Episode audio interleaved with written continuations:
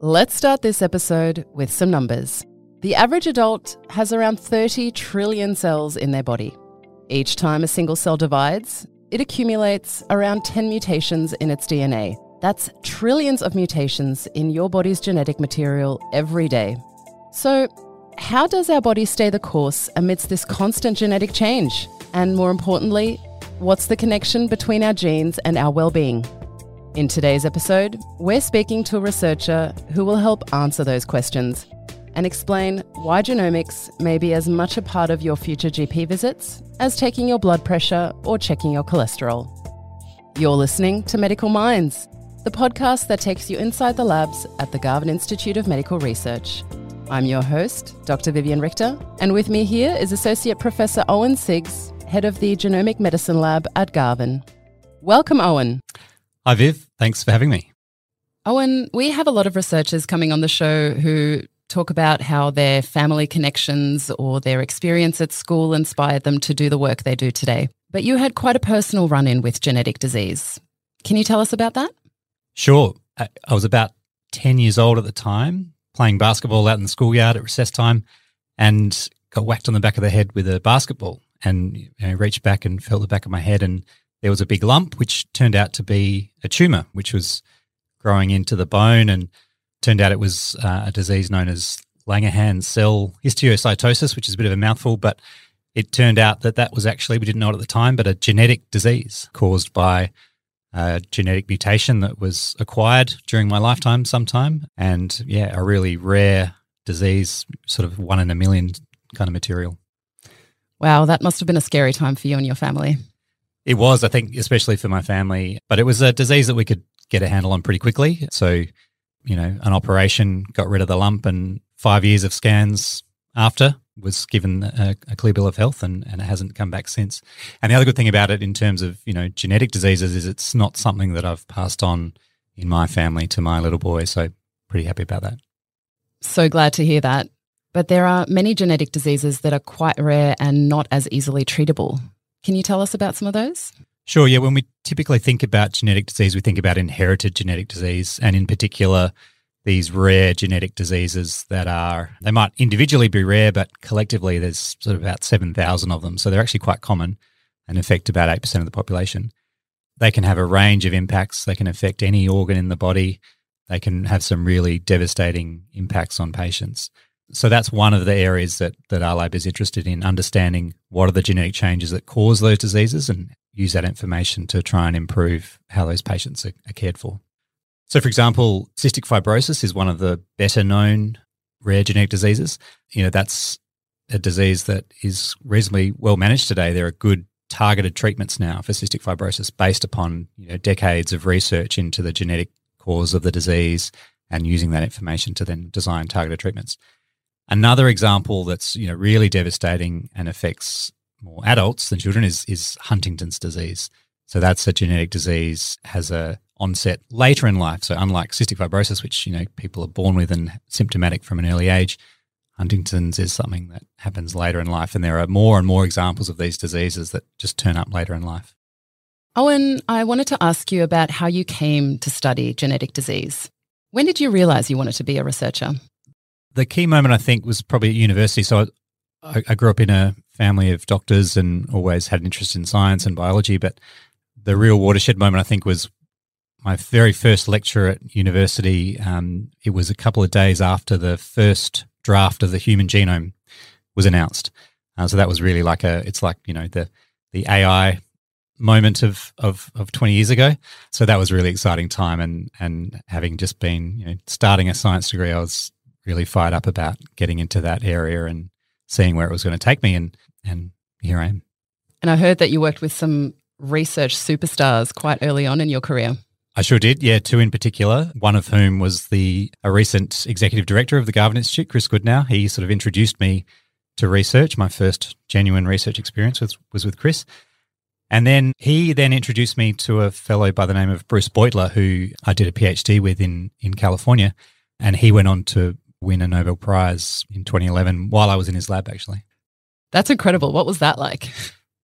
Very exciting. Yeah. So Bruce was awarded a Nobel Prize in 2011 for discovering how our bodies sense infection, which until then was really a bit of a nebulous question. We sort of we knew that we we got sick and we had an immune system to fight it off, but nobody really knew what what alerted our bodies to an infection. So he, using genomics, figured out what the key elements of that detection network were, and that's now become really important for the way we think about and design vaccines and other medications to treat infection and also even autoimmune disease.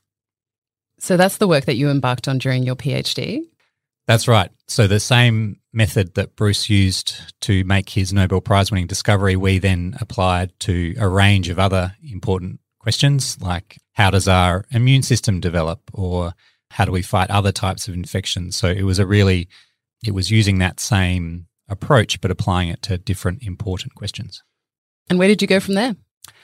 From there, I moved to the UK. I went to Oxford and Cambridge and worked in some fantastic genetic research labs in particular in, in Cambridge in the UK at the, the Sanger Institute, which was where a lot of the initial draft human genome sequence was, was generated. So that was a really exciting time and, and surrounded by a lot of great clinician scientists. So, really good clinicians who saw patients, but then also took samples from interesting patients and brought them into the lab, used these new genomic technologies that were just coming onto the scene to help understand the causes of their diseases. And that's the path that you decided to embark on. Exactly. Yeah. I was, I saw that and I said, I want to be like them. So then I, I went back, came back to Australia and I, and I did my clinical training uh, in my medical degree. And since then, I've really focused on being a clinician scientist. I'm particularly focused on diseases that affect the eyes and the immune system and that have a genetic explanation, understanding what the genetic causes of those diseases are. Oh, and how do you now integrate your clinical work in your research? What does that look like? So, all the research I do now starts with patients. So, usually an interesting patient or group of patients where we're scratching our heads about something. We don't know what's what's going on, or we're having trouble treating it. Just a an unmet need. And typically, what we do is we collect samples from those patients. It might be as simple as a blood sample or a saliva sample, so we can sequence their genome and understand their their genetic profile. Or we might collect a particular tissue sample from a particular part of the body that's especially affected. So a bit of eye tissue if they're having surgery, or a bit of joint tissue if they've got arthritis. We generate a lot of genetic information from those samples, and that's that's a real big data challenge. We've got tons and tons of data from tons and tons of patients. So we spend a lot of time analyzing genomic data from blood cells. But sometimes, you know, these tissue samples as well, they're really interesting. We don't get as many of them, but they can be really illuminating in terms of what's actually going on at ground zero in terms of as the disease is progressing, you know, which cells are interacting with which, who's causing all the damage, and what's happening at a real cellular level rather than a genetic level. And how does that work impact patients? Yeah, we can have really exciting immediate impacts. So the the genomic analyses are the, ones I really get excited about. You know, finding a new genetic diagnosis for a patient can be really thrilling and, and really transform their lives. So I can give you a, a case study. So we had an example of a young girl. She was three years old at the time. She was referred to us for one of our genetic research studies.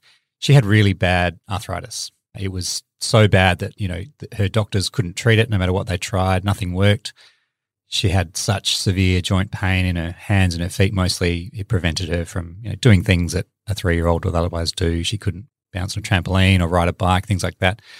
Spent a lot of time in hospital trying out different treatments. So she was referred to us as a real tough nut to crack. And so we sequenced her genome, and pretty quickly we found what we thought was a great explanation for her disease. And it was a single change in a single gene the most exciting part about it is that it pointed directly to a targeted treatment or a drug that we thought would be a perfect match for her because it replaced exactly the protein that her body couldn't make. So we managed, together with her rheumatologist, managed to get approval for her to start that drug. And within two months of starting the drug, complete remission. A real demonstration of what's possible with genomics in, in medicine. It doesn't happen for every patient, but when it does happen, it can be really life changing. These genetic changes that you're investigating, how do we get them in the first place? So there's two main classes of genetic variation. There's there's ones which we inherit from our parents, and those are probably the types that most people are familiar with. So we get part of our DNA from mum, part from dad, and on average, we get about 2 million genetic changes from each parent. The other major class, which is the class of variation that I had when I was a little boy, are these acquired genetic variants. So these are ones that we're not born with, but we accumulate throughout our lifetimes. So we're quite interested in that group of genetic changes as well. For example, as you alluded to in the introduction, you know, every time a cell divides, we get 10 extra genetic mutations. And over the course of a lifetime, our body undergoes 10 to the power of 16 cell divisions, which is hard to comprehend, but it's a, it's a lot of mutations. A great example of an acquired genetic disease is cancer. So it's not something that we're born with, but as we age, as we accumulate these mutations over time, most of them do nothing. But occasionally you get a bad apple, and that causes a cell to grow a little bit more than its neighbors and more and more and more until it turns into a tumor. So that's really what kicks off cancer in the first place is these acquired genetic mutations. But it can also um, influence the risk of other diseases. So we're learning more and more about that every day. Owen, you mentioned 10 to the power of 16. That's an almost inconceivable number. Now, I've actually looked this up. That is 10 quadrillion. And to give our audience a reference, the number of ants on our entire planet has been estimated at about 20 quadrillion. So that's half of the number of ants on our entire planet. That is a lot of mutations. And, and a lot of ants. And it's important to point out, though, but most of those changes are insignificant. So they don't have an impact on our, on our health or our body, although some of them inevitably are. And, you know, they can cause diseases like cancer and diseases like it. It's crazy to think that in your body, in my body, there are mutations basically happening all the time. Yeah, that's right. And yeah, I know firsthand what that can do. And we, are seeing more and more examples of this in in patients coming through now. So we've got a, we're working on an interesting case at the moment.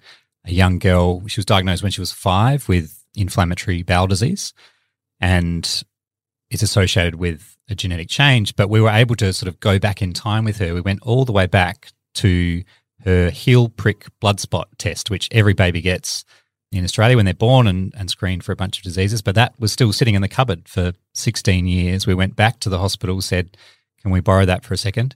Got some DNA out of that, sequenced it, and we found that the mutation wasn't there in her blood spot test. So it's something that she picked up between the age of zero and five and is now sort of wreaking havoc in her body and causing all sorts of inflammation. But it, that discovery will be useful for her. It's already sort of changing how she's managed uh, and treated in the clinic. Owen, you're the co director of the Genomic and Inherited Diseases program at Garvan. Can you tell us what you're primarily trying to achieve? Yeah, this is a really exciting new Garvan venture. It's a group of around half a dozen research teams, similar to mine, who all have an interest in, in rare genetic disease.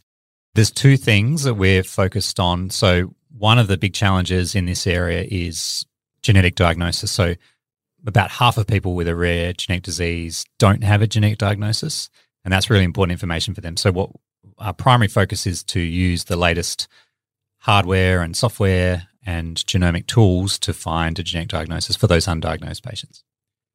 The second major focus is then on making sure those patients can get good treatments. So at the moment, only about 5% of people, even in, when they're diagnosed, have access to a good targeted treatment, like that example I used earlier, the uh, patient with arthritis. So that's a really urgent unmet need. We've got all of these people. We know what the genetic mutation is that's causing their disease, but we don't have a targeted treatment. So those two challenges, improving diagnosis and improving treatment for rare diseases, we're applying that to a whole range of different disease areas. So we're good at eye disease and immune disease in my lab, other labs that look at heart disease, kidney disease, brain disease. So a range of different diseases. And one of the key vehicles that we're, we've created to help support our collective research is this rare disease registry. So it's a, a national registry, Australia wide, that we've set up to bring in patients who have a rare genetic disease, whether they have a diagnosis or not, we don't mind. And the main aim of this registry is to find diagnoses for those who don't already have them.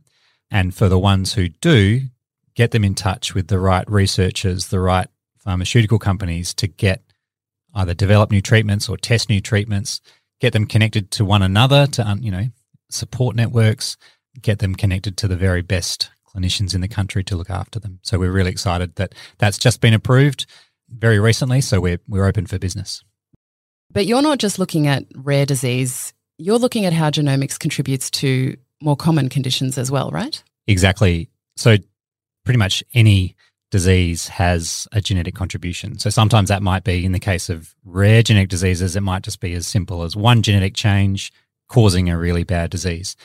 But some of the more common diseases, think about, you know, heart disease, diabetes, glaucoma, macular degeneration, those are more common diseases that are the genetic contribution there is more hundreds or thousands of quite subtle genetic changes that are all working together to increase risk of disease.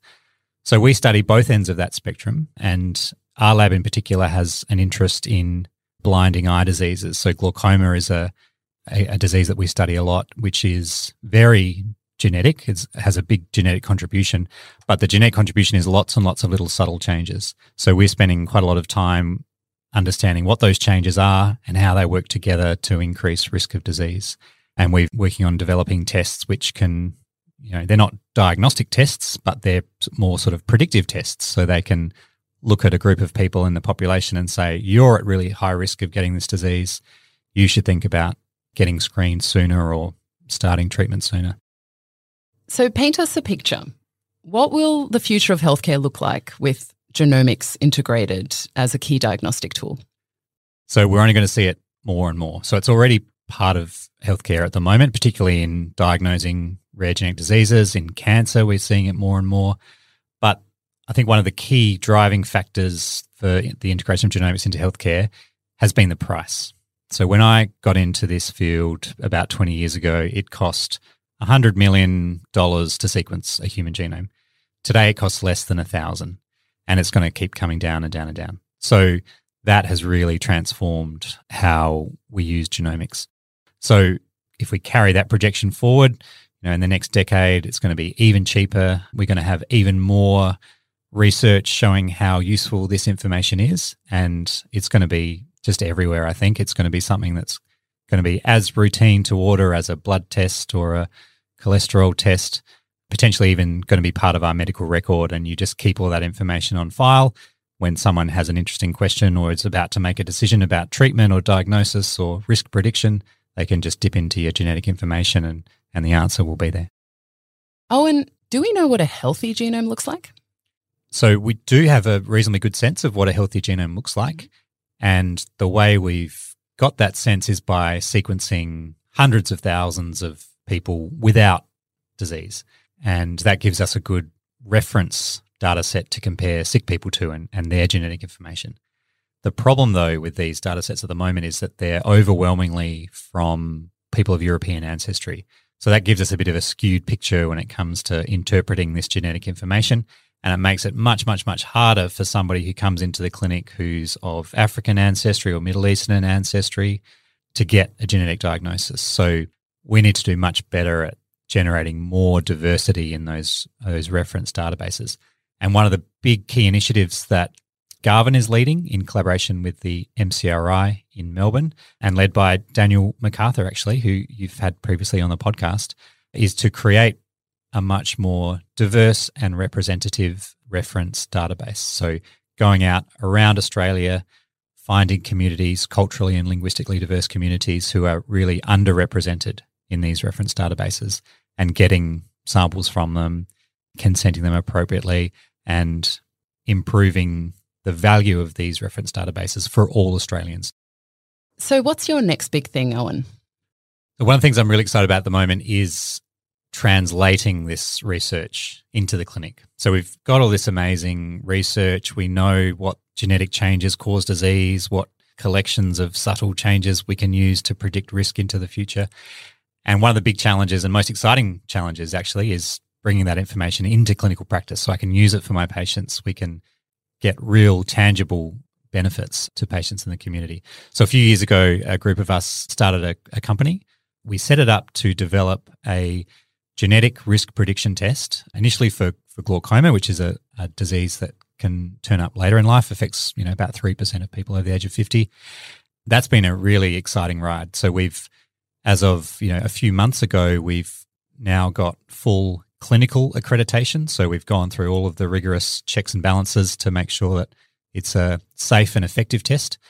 Patients are using it in the clinic already. So that's going to be a really exciting time to see over the next five, ten years how tests like that are used in clinical practice and how they can change patient outcomes. So, so yeah, so not just doing the research, but making sure that it it gets to the people who need it most.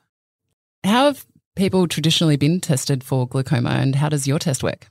So yeah, it's an it's an interesting disease in in that it's asymptomatic in the early stages. So people don't even know that they have it, and actually half of people with the disease don't know they have it. So we need much better tools to pick this up earlier before people lose vision. And it's once you lose it, it's gone. It's, it's irreversible.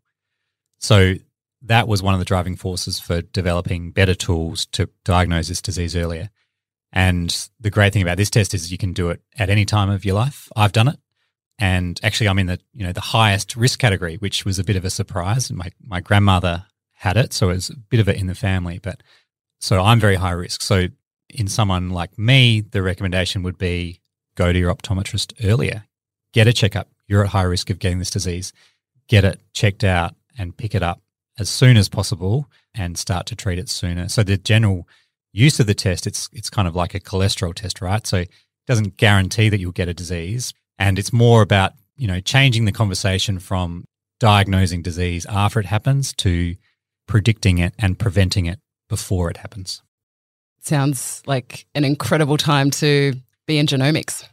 Absolutely, yeah. It's taken a long time to get there. From you know, twenty years ago, when you know, in the lecture theatre, we were thinking this was going to happen in the in a matter of you know months or years. It's taken a bit longer, but the rubber really is hitting the road now. Now, before we let you get back to the world of genomics, Owen, it's time for the Fast Five. What do you do in your downtime? I like to swim. So yeah, swimming pools, open water. Yeah, there's nothing better than you know at the end of a hard day of research to just decompress and meditative swim a few laps. Love it. Favorite movie would be The Big Lebowski, Coen Brothers movie from from the '90s, set in Southern California. In fact, I I first saw it when I was living in in Southern California. What's the most challenging thing you've ever had to do? I think physically, it was probably doing the Rottnest Island swim a few years ago. So swimming from Fremantle to Rottnest Island with a bunch of friends. That was a 20 kilometre open water swim. A lot of preparation, a lot of training, but it was great fun. What's been your best holiday? Tanna Island in Vanuatu, which is famous for an active volcano. So we spent a few nights there, you know, living with a local family at the base of a volcano, hiking up. Yeah, it was really, really spectacular. Current book you're reading? A great nonfiction piece that's actually my student's thesis. so, yeah, not something you'd find on most coffee tables, but I still love doing it. Associate Professor Owen Siggs, thank you so much for joining us on Medical Minds. It's been an absolute pleasure. Thanks, Viv. If you'd like to know more about Owen's research or donate to the work we do at Garvan, head to garvan.org.au. And if you've enjoyed this podcast, please leave a review and share with other podcast lovers. I'm Dr. Vivian Richter, Thanks for listening. This podcast was recorded on the traditional country of the Gadigal people of the Eora Nation. We recognise their continuing connection to land, waters, and community. We pay our respect to Aboriginal and Torres Strait Islander cultures and elders, past, present, and emerging.